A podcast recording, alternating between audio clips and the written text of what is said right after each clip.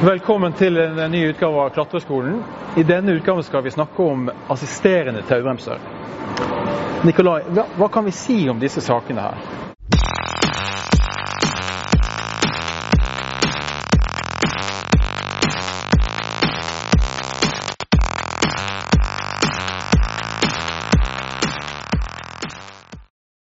Vel, altså en aktiv eller assisterende taubrems um i forskjell til en passiv taubrems har noe ved seg som hjelper deg til å sikre eller til å låse tauet da, mens du sikrer når du trenger det. Mm-hmm. Så hva er det som skiller aktiviteten fra passiviteten?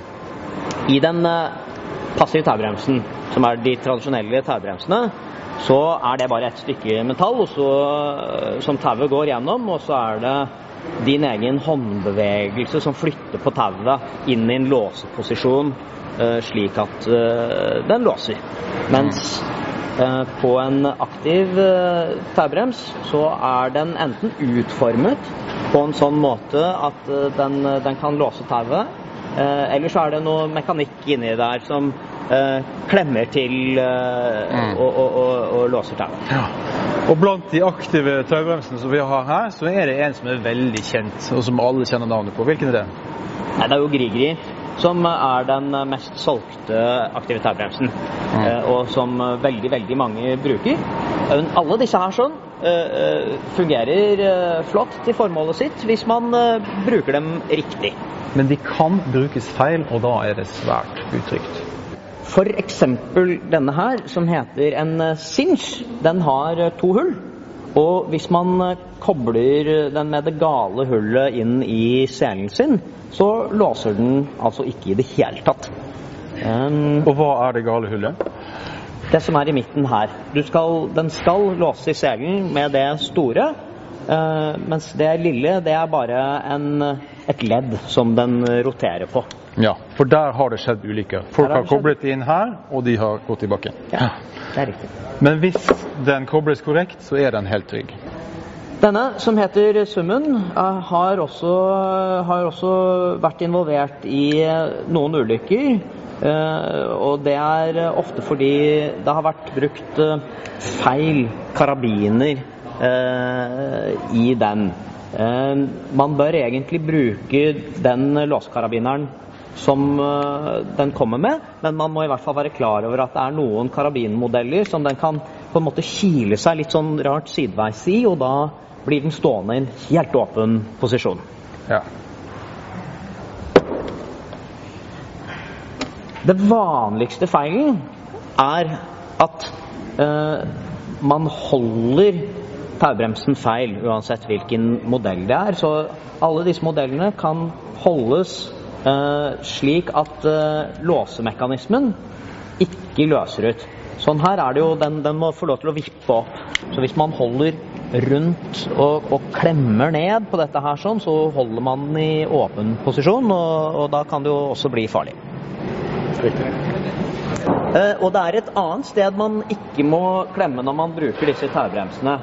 For det har seg sånn at uh, hvis, man, uh, hvis man tar hardt tak i, i tauet på oversiden av taubremsen under et fall, så kan du redusere den energien som går inn i, i taubremsen så mye at han ikke uh, låser.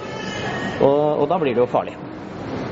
Og vi, vi skiller mellom uh, mekaniske bremser og uh, vanlige bremser. Det som gjør at disse låser halvautomatisk, er at de De tauet beveger seg fra ett punkt til et annet, og hvor karabinen da setter tauet fast. Dette her er da Mammut Smart til dobbelt tau. Veldig fin i fjellet. Den er veldig lett, i motsetning til disse andre tunge mekanismene der. Her har du en som heter Klick, som også er veldig fin og funker veldig bra. Nå kan vi vise den ene her i bruk, Mammut Smart. Så skal vi koble tau på den. Fall. Ja. Eh, dette er jo da eh, GriGri to, som er den eh, mest brukte av de aktive taubremsene.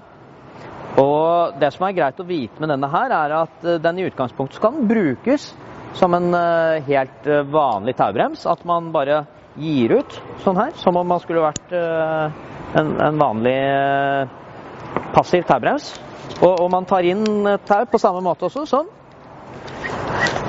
Men som dere kanskje så nå, når jeg prøvde å gi ut litt fort, så går den i lås, og, og da kan jeg skifte grep til sånn her, og, og gi ut tau fort, hvis jeg trenger det. Det som er viktig å legge merke til her, er at uansett om jeg bruker den som en vanlig taubrems, eller om jeg holder den sånn for å gi ut tau fort, så har jeg et grep rundt bremsetauet. Hvis jeg holder den sånn, og det kommer et fall, så blåser den. Så det som er viktig her da, det er også å koble tauet riktig.